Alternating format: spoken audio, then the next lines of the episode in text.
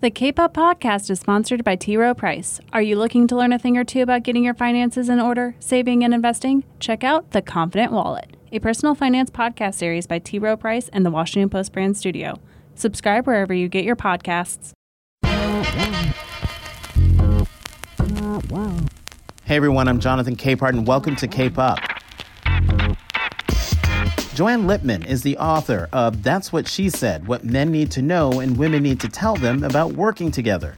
In this era of Me Too, the former editor in chief of USA Today addresses why the moment is right to talk fundamentals. The reason there's been this explosion of frustration and outrage has, isn't because every woman has been sexually assaulted at work, but it is because every woman knows what it feels like to be marginalized to be not taken seriously. Joanne Lipman and I talk about the tense environment between men and women in the workplace, how diversity training made things worse, what women do to be seen as equal in a so called man's world. And you can hear what she did when a man she was interviewing for a story stripped down to his underwear in his office right now. Joanne Lipman, thank you very much for being here. Thank you for having me. The perfect place to start this conversation is where you start the book. And that is the conversation you had with just a casual conversation with a guy on a plane. Yes, yes. So the genesis of the book was actually a flight to Des Moines, Iowa. And um, I was on my way to speak at a women's conference. And sitting next to this lovely businessman, we struck up a conversation. He's telling me about his new house in Westchester and his kids and their sports teams. And it couldn't have been nicer. We're drinking our little plastic cups of wine. And then he says, Why are you going to Des Moines? And I tell him to go speak at a women's conference. And suddenly, this lovely man totally freezes. He gets that sort of deer in the headlights look, and he goes, Sorry, I'm a man. and then he proceeds to tell me that he had just gone through diversity training at his bank and how awful it was. And it was two days of getting beaten up and feeling like he was being put in the corner by the principal. And he said that basically the message that he and the other men, primarily who were taking this diversity training, came out with was it's all your fault. And it really uh, it stuck with me because you know, I've heard this throughout my life. I've seen it like men sort of freeze up when the topic of gender or gender equality, God forbid, comes up. Um, and so the next day, uh, I was speaking to this ballroom full of women about the issues that we face at work, things that are common to every woman being overlooked, marginalized, interrupted, not taken seriously. And I'm watching a ballroom full of heads of women nodding up and down. And I just stopped in the middle of a sentence. And I said, you know what?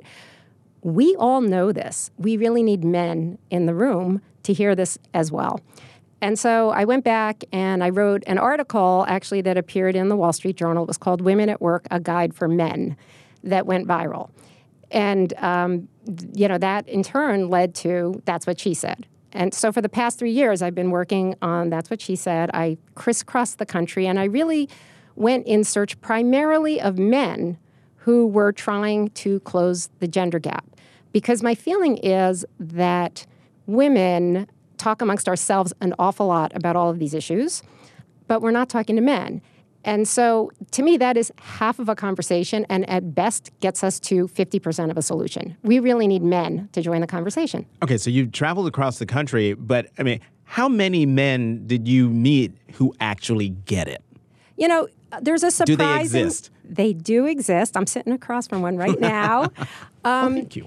They they do exist. They are you know it took me a few years to find them. I will say that, um, but uh, but there are a surprising number of men, and I think there are many many many more men who would like to be part of the solution if they had a roadmap. I think there's a lot of misunderstanding, and in fact, Catalyst, which is the nonprofit that researches working women, looked into this. They actually did a survey of senior executive men, and they asked the question what would be a barrier to you championing equality in the workplace?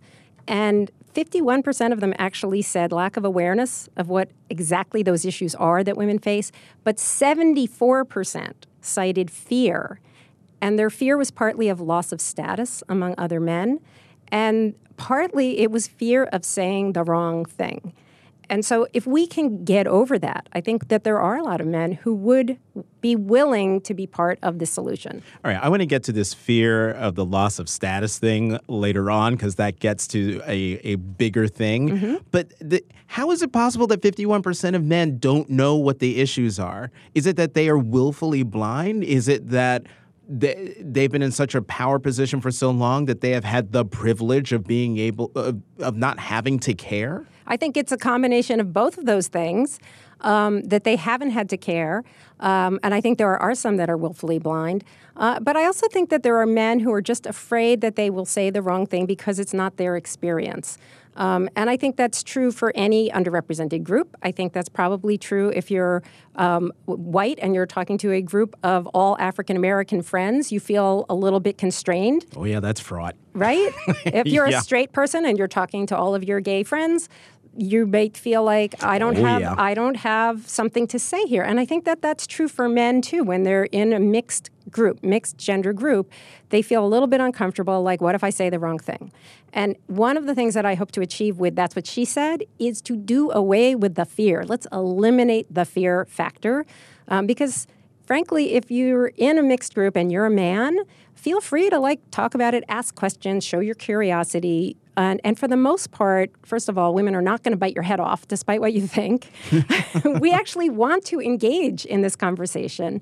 Um, and, you know, and, and secondly, it doesn't hurt to ask, right? It never hurts to engage and ask the question. Okay, so um, I hear you when you say, you know, don't be afraid to ask, just ask the question we want you to ask.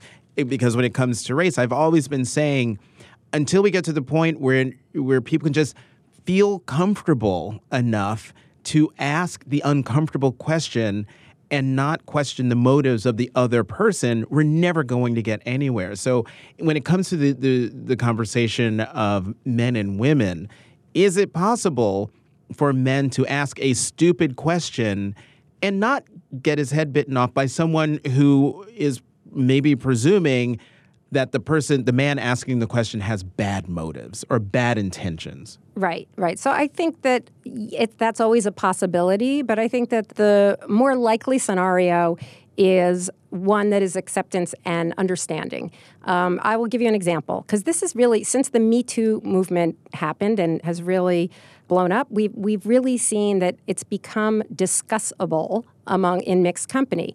Now, you do see men who are afraid. So, as a for instance, a couple of weeks ago, I was meeting a male friend, business friend, in a bar um, for a drink, and I walk into this restaurant, and he uh, gives me a hug, and then he immediately pulls back and he says, "Uh oh, is that still okay?" And I laughed and I said, "Yes, we've known each other for 15 years. Of course, it's fine." But here's the thing: I was not offended at all that he asked because it was fine with me, but maybe it's not fine for the next person. And secondly, by the way, he'll never have to ask that again. He knows I'm a hugger. It's okay. um, well, here the, the question in terms of fear of men being afraid of saying the wrong thing, and this goes back to the conversation you had with the man on the plane and the diversity training, and diversity training way back when was basically taking a two by four to people to really like club it into them that ways of speaking, ways of being were wrong. And could that play into the fear that in this particular instance, men asking women questions or men talking to women, they're afraid because, well, they've been through diversity training and they've been beaten into into fear. And you're 100% right about diversity training. First of all, it's backfired. Um, there's a Harvard professor who studied 30 years of diversity training at more than 700 companies. And he found that for women, as well as for African American men and women, for those two groups, it actually made things worse. In other words, those groups would have advanced further in the workplace had there been no training at all. And there were a variety of reasons for that, but one of the reasons was that the men, primarily white men, felt like they were beaten up and they were really they were resistant because they felt like they were being punished and in a sense they were. You're not wrong about the two by four. I talked to a veteran diversity trainer who literally said to me, Yeah, when we started, that's how we did it. We would beat men up with a two by four over the head, and if they cried, all the better. right? When I read that line, I was like, wow, just sitting there waiting for a tear to know that they've that they've achieved their goal. Right, but you know that's because if you think about the genesis of diversity training, it primarily grew out of legal compliance. There were a whole bunch of lawsuits before your time and mine in the '70s, um, primarily women saying that you know who who couldn't, um, you know, the women of Newsweek and women in other organizations, um, because of these lawsuits diversity training came up and and the diversity training truly was punishment and it was about legal compliance. Okay, so since you you've mentioned several times now uh, African Americans, when you read your book, if you are from and I, I'm black and gay, and as I'm reading the book. I hear things and see things that I relate to, even though this is a conversation about men and, and women. I see things that are applicable to me as an African American. I see things that are applicable to me as a gay man. In writing about men and women, did you then discover through your reporting and the writing that what you were writing was something that could go, that could ricochet to through all sorts of communities? Yes, hundred percent. And I did that with with that in mind. The book is. Um, you know, it, it's that's what she said. It's about women, but so much of the research that I cite um, was done not just on women but on other underrepresented groups. And and I write in the book also about you know the double bind of women, uh, you know, women who belong to one other rep- underrepresented group. Um, uh, but it also applies to men, to anyone who is in a group that is not the majority, that is not the majority white male power structure. So I've heard from so many people, including, by the way, introverted men who feel like these findings apply to them as well. But um, uh, certainly to, um, you know, ethnic, racial, sexuality, like any sort of group that's not represented, because the research is pretty clear that if you, in whatever group you are, represent less than maybe a third or so in a room, your voice isn't really heard. And that is an experience that so many of us can relate to. That was a, the 30, there's a group called the 30%. 30% Club. Club. Mm-hmm. That was started out of the UK by a banker named Helena Morrissey. And um, it's now spread to about eight countries, including the United States. And the idea between the, be, behind that is that um, to encourage companies to have at least 30% representation of women on boards. And there are several countries that actually um, have laws requiring 30% female representation on boards. So we are now to the point of that question that I was going to ask, but not reveal to you until now. and, and you hit on it when you talked about the white male power structure how this book resonates with people who are not a part of that white male power structure. And in several places here, from that catalyst survey that you mentioned, where you have fear of a loss of status, um, to this quote here from. Um, John Allan, the chairman of the British supermarket giant Tesco plc, complained that white men are, quote, an endangered species on, on British corporate boards. How much of any of these conversations, from the one you you're having in this book to Lati- uh, the Latino community, the African American community, the LGBTQ community, how much of the struggle now is the fight between people who who want to be a part of the party and the people who have been who have been throwing the party who don't want to give up any seats at the table to others who have worked their butts off to be a part of the party and yet they keep being pushed out. Right. Well, certainly there's that power struggle that's going on with, without question. Um, but you know, there's also we're we're in a moment now. I think where that where there is now a, a push and pull there, and that's the Me Too movement, I think, is a reflection of that. You know, if you look at the Me Too movement, it started. Um, it, it, gained power, I should say, after the revelations about Harvey Weinstein and then other very, very high profile men. And I think there's a, a, misperception, particularly among some men who I've spoken to, that it's really just about these predators, these few bad apples, and that if you can cut them out, everything else is fine that's not the case at all. The reason there has been this explosion of frustration and outrage has, isn't because every woman has been sexually assaulted at work, but it is because every woman knows what it feels like to be marginalized, to be not taken seriously, um, had to have all of these. You know, we experience throughout the day, um, and I think this goes for other underrepresented groups as as well. Just just you know hundreds of these sort of small little indignities, things that we need to to deal with to to. Um, you know, we, things that we have to do to kind of get through the day because we are working in a structure that was created by men for men. Um, so, uh, so what we are seeing is something of a power struggle. And by the way, men, there's also the research, and I talk about this, and that's what she said, that anyone who acts outside of sort of accept, accepted norms of behavior, of the stereotypical behavior, does get punished for it. And that goes for men as well as women. So I talk about some men, um, like, uh, for example, Bob Moritz, who's the CEO of PwC, the big um, consulting firm, and he wrote a LinkedIn post about the importance of diversity. And he was attacked by other men for doing so. And, and so, eh, because he stepped out of his expected role. Um, and there's also a reason why you know women in power. The higher they rise in power, the the less liked they are. The more likely they are being uh, they are to be called things like abrasive and unlikable. Yes, as we saw in the 2016 presidential election. Right, right. Also, anger plays a really interesting role. So I cite research, and that's what she said about what happens if a man or a woman is angry. When a man is angry, it is um, considered to be for cause, and it actually helps him gain respect. When a woman is angry, uh, she loses respect because she is seen as emotional and irrational. And we saw that play out in the 2016 election where where Donald Trump actually played on his anger and he would go out in every debate and say, "Yes, I'm angry. I'm angry because this country is a mess." Um, but then uh, then Hillary Clinton would get criticized for sounding angry and even straight mainstream news organizations would describe things like her wagging her crooked finger in a debate um, things that were severely, you know, sort of gender stereotypical. You have a thing in here where it's a comment from a Wall Street Journal reader.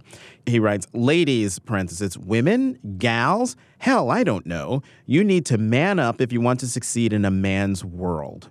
And he wrote this after you suggested an article that men try to better understand, they read to better understand um, women and then you go on and talk about all of the ways women have manned up to try to be seen as equal in a quote unquote man's world. Walk, walk through those, and I can help you since I've got the book right here in Excellent. case you, you get a excellent. There, there are, there's a like a hundred or more things we do every single day. Like every hour, we're doing things. So, um, for starters, um, I have worn high heels my entire working life. And I find now that I had a reason, I didn't realize it, but taller women make 8% more than shorter women. Um, we do things like I spoke to innumerable women who do things like hire an acting coach or um, to try and lower the sound of their voices or to lose a southern accent, which is seen as, as feminine and soft. Um, if you look at women in power, this was really interesting to me. So, five percent of the of the American Caucasian population is blonde. If you look at female CEOs and female congresswomen, it's closer to fifty percent. And the theory behind that is because these women are very powerful. So, to make themselves palatable, the blonde hair is supposed to make them seem more youthful and less threatening. We change our speech patterns women and men have different speech patterns that go way back to childhood, where little girls learn to play by cooperating, collaborating with one another. Little boys learn to play with one another with games where there's a winner and a loser. And fast forward to adulthood, and that comes out in these speech patterns where women use all of this hedging language. This is like, I hope you don't mind if I'm not bothering you. And, and also, we apologize all the time, and we are not sorry. and but we're aware of these all of these speech tics, and we know that men to men they appear weak, and so we try really hard to change our own speech patterns. Um, and in fact, um, the there are women who have now sorry jars on their desk. There's a Google extension that underlines hedging language for women. In whoa, it, when you're writing you're writing emails email? or, or on Google Docs, you can get the little underneath Yes. your word. Yes, as if it's misspelled.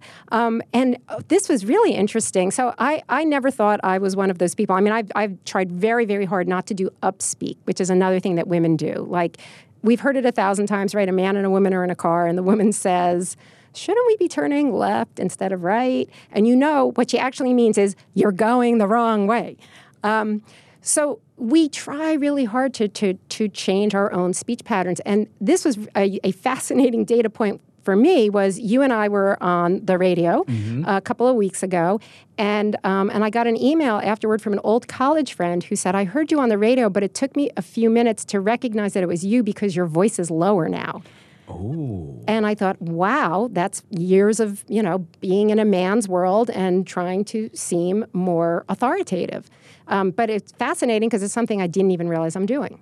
And w- there's another thing called uh, uh, posing. What's this posing thing? Power posing. Power posing. There's a, an academic named Amy Cuddy who came up with this concept of power posing that a lot of women do, which is to change your body in a way, so like hands on your hips or putting your feet up, um, and you change the, the stature of your body, and basically it makes you seem more masculine, but it literally um, increases the amount of testosterone in your body.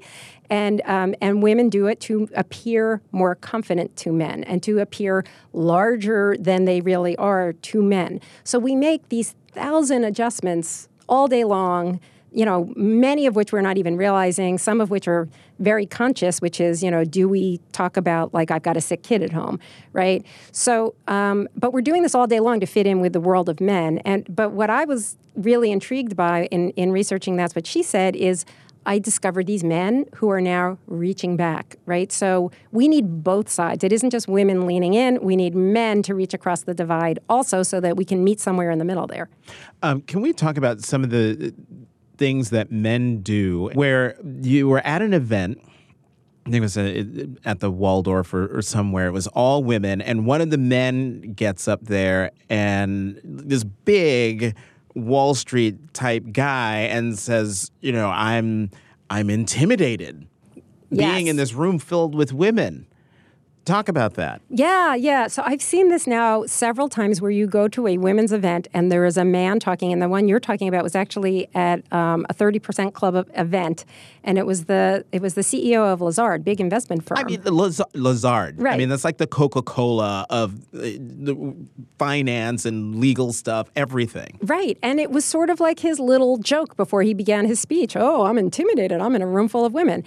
And, you know, the irony was not lost on me or anybody else in that room. I mean, there was no woman in the world who would get up in front of a room full of men, which any woman in leadership has done. I've been in plenty of rooms where, like, I am the only or one of the very few women. The only one. You would never get up, and you know, nor would you, right? You wouldn't get up and say, "Oh my God, I'm so intimidated by this group of white, powerful men." like, who would do that? So, so the fact that it can be sort of like a, a ha-ha joke, and I, and I've seen it multiple times. There was a, I've seen it. There's an annual Women in Communications luncheon um, that honors women in communications, and it's a ballroom full of women. And whoever, whatever man is there, will always get up and say, "Oh, it's not often I represent diversity." Ha ha ha.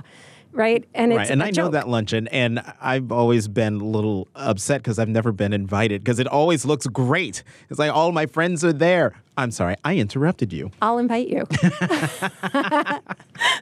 well, speaking of the interruption, I want to get into the t- you you have in the back of the book the cheat sheet, tips and takeaways for men and women, and the number one uh, tip is interrupt the interrupters. Yes.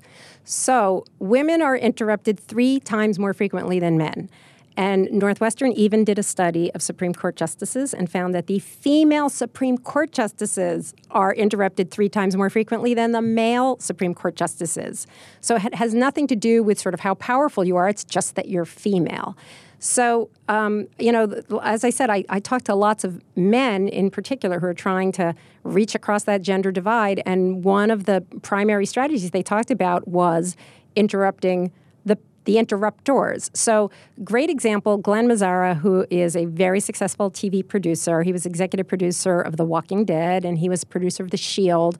And, and he was telling me, you know, when he was working on The Shield, First of all, he wanted women in the writer's room, and it's really hard to get women because the agents, he, he, he said he kept asking agencies, send me women writers, and they kept sending him white guys instead. And he finally got a couple of women in the room, and he said, but none of their ideas were getting through. They were failing. And so it said, he said it took him too long to realize, but it suddenly struck him that every time they tried to pitch an idea, that the male writers in the room would interrupt them. So he created a new rule. New rule whoever's pitching an idea, you cannot interrupt them. When they're finished, you can tear them apart, you can make them cry. That's fine. but not until then. And it changed everything about the dynamics of that room and whose ideas were heard and whose ideas were accepted. Um, and I've talked to other executives who do the same thing, or if there's not a no interruptions rule, they will go back and say, "Hey, wait a second. You know, Mia had this really interesting idea. Why don't we Why don't we let Mia finish?"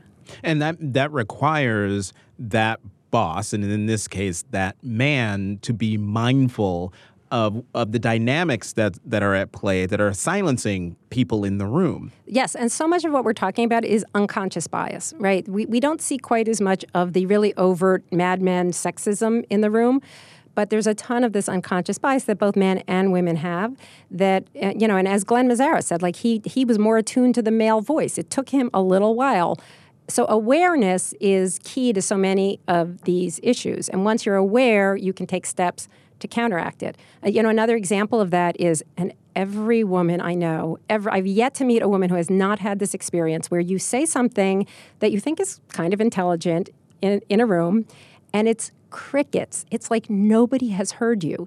And then two minutes later, some guy repeats your exact idea, and suddenly it's like, oh my gosh, Bob, what a great idea, Bob. You're a genius.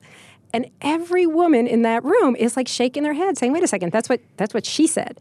Which is where the title of the book comes from. right. yes, it's happened to all of us.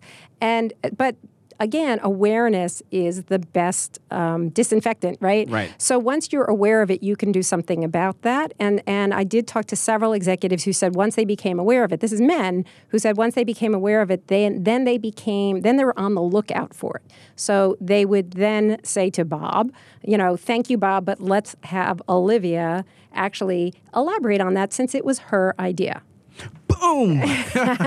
now, to your point about Glen Mazzara uh, saying to, to the recruiters, "Bring me, bring me women candidates," and always being sent white guys, you have as your third tip diversify the interviewers, not just the applicants, which I thought was very interesting. Yeah, that was something, it actually changed the way I manage as well. I've been a manager for, for a long time.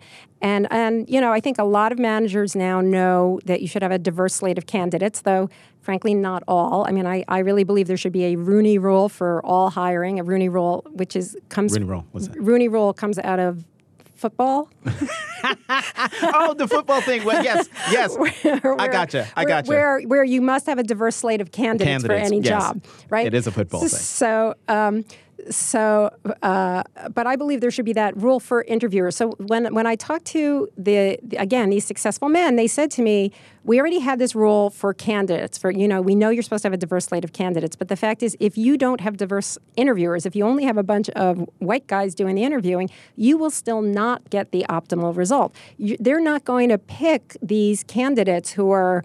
Foreign to them, you know, someone who doesn't fit into their group. They're, they're much more likely, people go for people who remind them of themselves.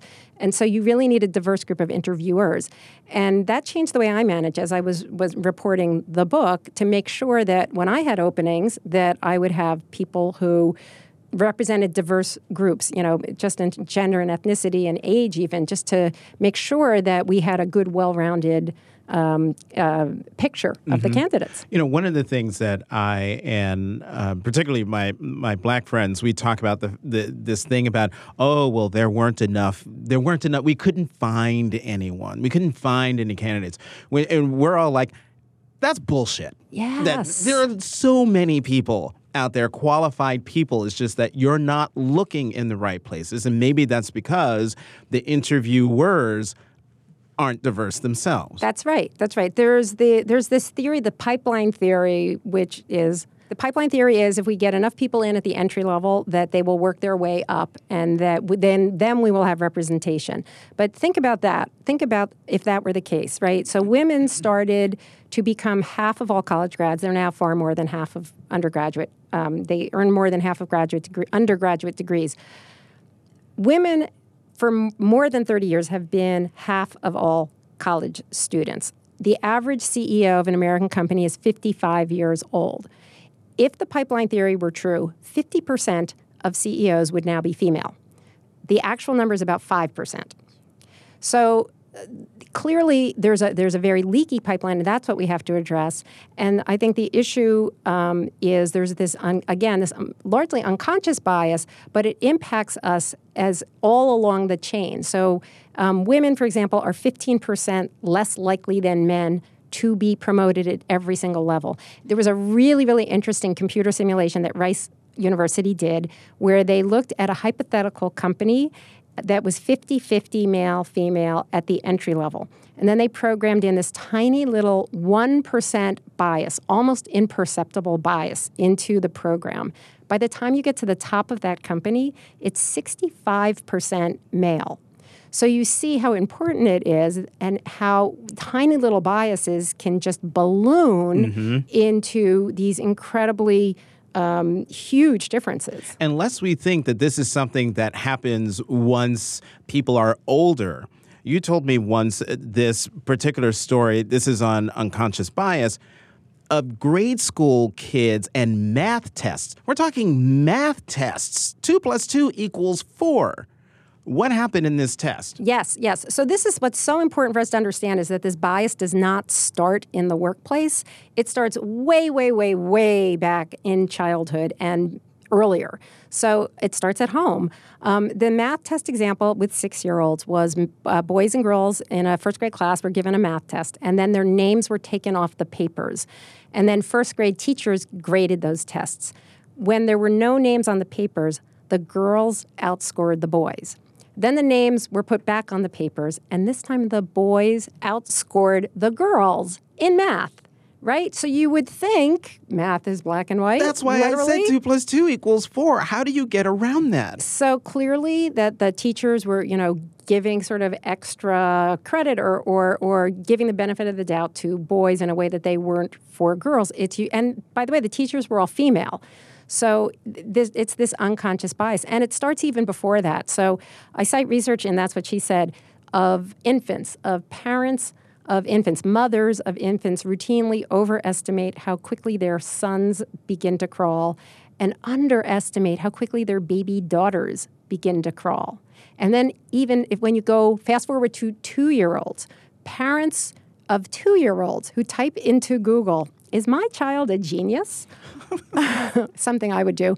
Um, but they're more than twice as likely to do that for a two year old boy than a two year old girl. So you think about these differences, they start young. By the time you reach college age, a female college student needs to have an A average to be seen as the equivalent of a male college student with a B average. And that goes directly into the workplace, from college to the workplace. And we start out, even right out of college, with a slight wage gap that then increases geometrically with time. Another tip. Tip number nine don't be afraid of tears. Which you have a line here where you say, when men are angry, they yell. For women, crying is pretty much the same thing. I never thought of, I never thought of that. Yeah, th- this was one of the more I should say I never knew that. I, this was one of my more astonishing findings, I have to say, is that so when I when I would interview these men around the country, one of the first questions I would ask is, "What are some things that frustrate or perplex or just confuse you about your female colleagues?" And the overwhelming answer was tears. I am afraid she will cry. And this is really actually quite a dangerous thing because since men have most positions of power, um, they uh, they are more likely to go easy on a woman and not give her the feedback she needs to grow. And if you look at performance reviews of men versus women, the women are more likely to get critiqued on personal things, personal attributes, and very often called abrasive, um, which is something that men are almost never called. Um, and, but men and, and, women are, are in the language of performance reviewed uh, v- reviews. It's generally you, um, whereas the language of performance reviews with men is usually we and us. And here are things we can do. So there's a whole um, uh, there's this fear of sort of how men in power treat women. This fear of tears, though, really surprised me. Um, I do not generally cry at work, though I am like a puddle at a Hallmark commercial, or I mean, beaches. You know, forget about it. Um, but um, but it does turn out that women do they're they're biologically cry. They cry more frequently than men. But what men don't understand is that women who do cry at work, it is an expression of anger. Men think they're hurting their the women's feelings. The women are just pissed off. And so you have to interpret it differently. The other thing, the other reason I think men are afraid of tears, and this was really, really interesting research. So there's been biological research that shows that when a man as much as smells a woman's tears, it lowers his testosterone level, which can lead to feelings of failure, according to the researchers. Oh, wow. Yeah. So when a woman starts crying or he's afraid she's going to cry, he wants to get the hell away for a variety of reasons. And because he generally is in the senior position of power, it actually ends up hurting the women's careers. However, oh, there's a fix for this. There's a fix for this. So yeah. I did talk to a couple of guys who who told me that you know the, the one guy in particular who's an executive told me that once he understood sort of the the issues behind tears, and he understood that it was sort of his you know, it, it, was like a 20,000 year old impulse left over from caveman days that was kicking in. And he said once he realized that, it made him um, change the way he managed, and that he now reviews his performance reviews and looks at how he talks to and gives feedback to women versus men. And he actually reviews it to make sure that he is doing so equally candidly for both. But did he say anything about if a, um, a woman employee cried in front of him? What what would he do? So he's now he, he he's now sort of gotten control of the fear, and I guess you know he said it it seems to have been effective. You know he's promoted more women and he has more women in his management group um, because the women are succeeding more. I think there's less reason for the women to cry if they're well, not right, angry. Angry, that's right. of course, right. of course. Um, your other tip, yeah, that's not a compliment. Yeah, yeah that refers to uh, what's called benevolent sexism, which is also, I think, every woman has experienced that compliment that's really not a compliment. Um, and you know, one of the examples that that I use is something that happened to me um, when I was asked to guest anchor on a television program, and I spent all night the night before prepping for it and uh, you know what I'm talking about. oh, I know exactly what you're talking about. Yep. And uh, and the next day, you know, I get through and I'm and I'm I'm you know I feel like I I did a very credible job, and I get a text from a businessman I know, and in its entirety it says, "You looked mighty cute on TV this morning," and um, I, I really did not know how to respond. And I've actually asked groups of women this, like when I've gone and spoken to groups of women, and I will ask, like, show of hands, like, should I have said something or should I have, um, should I have just like let it slide? And usually it's about half and half how, uh, how, people feel about that. But I did this once in a group of women, and there was only one man in the room, and he was the CEO of the company. And, um, and he said, Well, geez, the, the answer to that is really easy. The answer is, Thank you. I assume that you mean I sounded smart. Thank you. And, you know, so there's a way to kind of combat that. But, mm-hmm. but a lot of women are used to this, this, this, this kind of, these, these, you know, backhanded compliments. something that happened to you um, that is still, to my mind, one of the more shocking things, especially in this Me Too movement that we're in. You are a reporter, um, just starting out.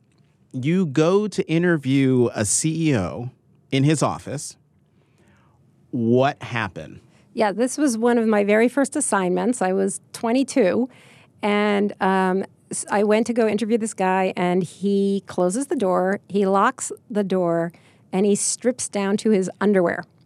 And I, I mean, on the one hand, I was really terrified. I this is this was pre Anita Hill. Anita Hill was in 1991, right? So this was in the 80s, and um, and you know this is a time before sexual harassment was even a phrase. I'm not even sure I'd heard of that phrase yet. I knew the phrase rape, and I was afraid that was what was going to happen. Mm-hmm. So that mm-hmm. was terrifying. But short of that um, you know, my feeling was, okay, if I can get out of here unscathed, if he doesn't touch me, I'm fine, right? That was all I was focused on. So, and I didn't want him to rattle me. And so I took out my reporter's pad and I interviewed him in his underwear. And I mean, I mean, good lord, keep going. Sorry. So I, um, and then I went back to my office and I told my ed- the editor of the piece um, what had happened, and the editor's response was to laugh. He thought it was hilarious, and and his point was, you know, it was like a "you go girl" moment. You're like you're like earning your stripes, young lady, um, because you held your ground.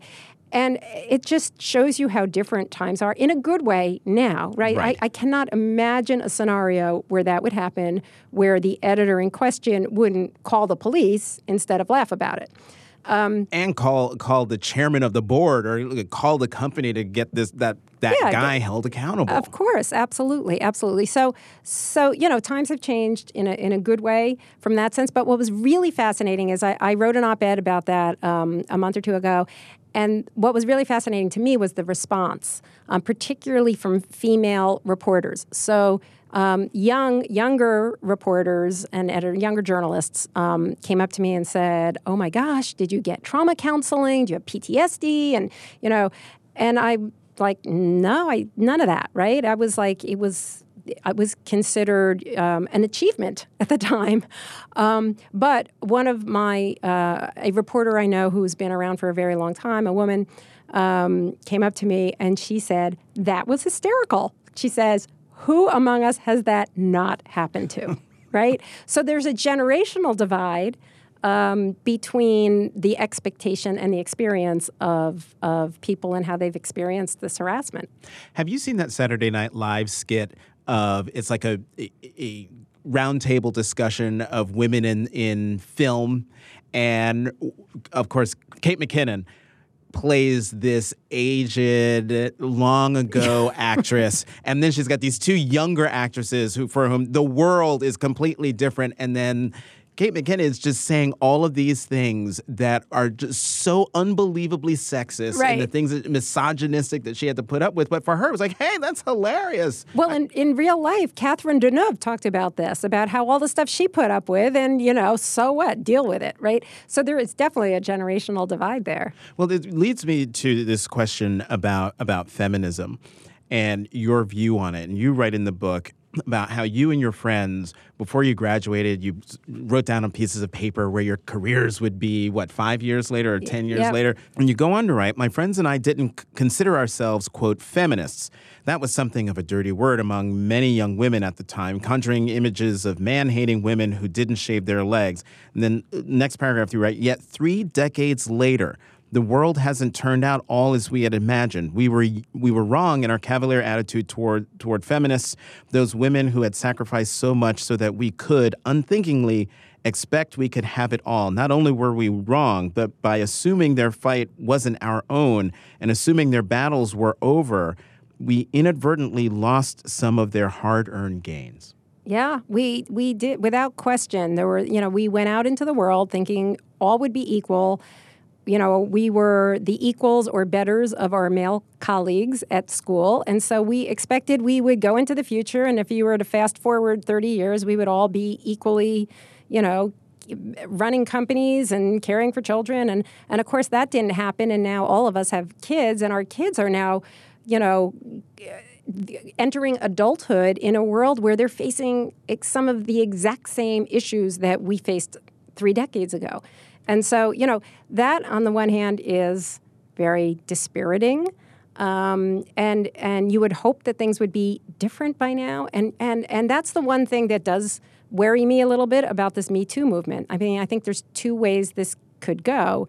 Um, you know, the the you know after Anita Hill in 1991, we all thought the world was going to change and th- that would be the end of sexual harassment. And of course, that turned out not to be the case at all. Um, so, you know, there is this concern that there could be a backlash against Me Too, um, that uh, and in particular, if you have men who are now threatening to say, well, I don't want to talk to women, I don't want to mentor women, I don't want to hire women because it's, you know, I might be accused of something, right? If, if that becomes the outcome, that would set us back years, if not decades, in terms of workplace equality. And so we have to fight really hard to make sure that that doesn't happen. But I do think that on the other side of the equation, the positive outcome, and the one that I'm that that's what she said is intended to help promote is the idea of making the issues of workplace equality discussable among everyone, of understanding real life solutions to the problems, of real life actions that we can all take, and and bringing us together to actually solve the problems. Because if we do that, then that is a, a legacy that could last and actually could finally make a real difference in, um, in, in workplace equality for many, many years to come. Joanne Lipman, former editor in chief of USA Today and author of That's What She Said What Men Need to Know and Women Need to Tell Them About Working Together. Thanks very much for being here. Thanks for having me. Thanks for listening to Cape Up. Tune in every Tuesday. You can find us on Apple Podcasts and Stitcher. And how about doing me a huge favor? Subscribe, rate, and review us.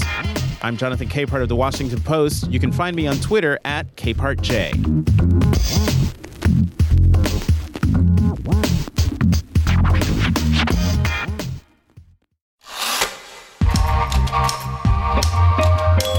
If you like Cape Up with Jonathan Capehart, you should check out some of our other great podcasts, like Can He Do That, a podcast that explores the powers and limitations of the American presidency. Or try Retropod, a daily show for history lovers featuring surprising stories about the past rediscovered. You can find these shows anywhere you listen to podcasts and learn more online at washingtonpost.com slash podcasts. The Washington Washington Washington Post.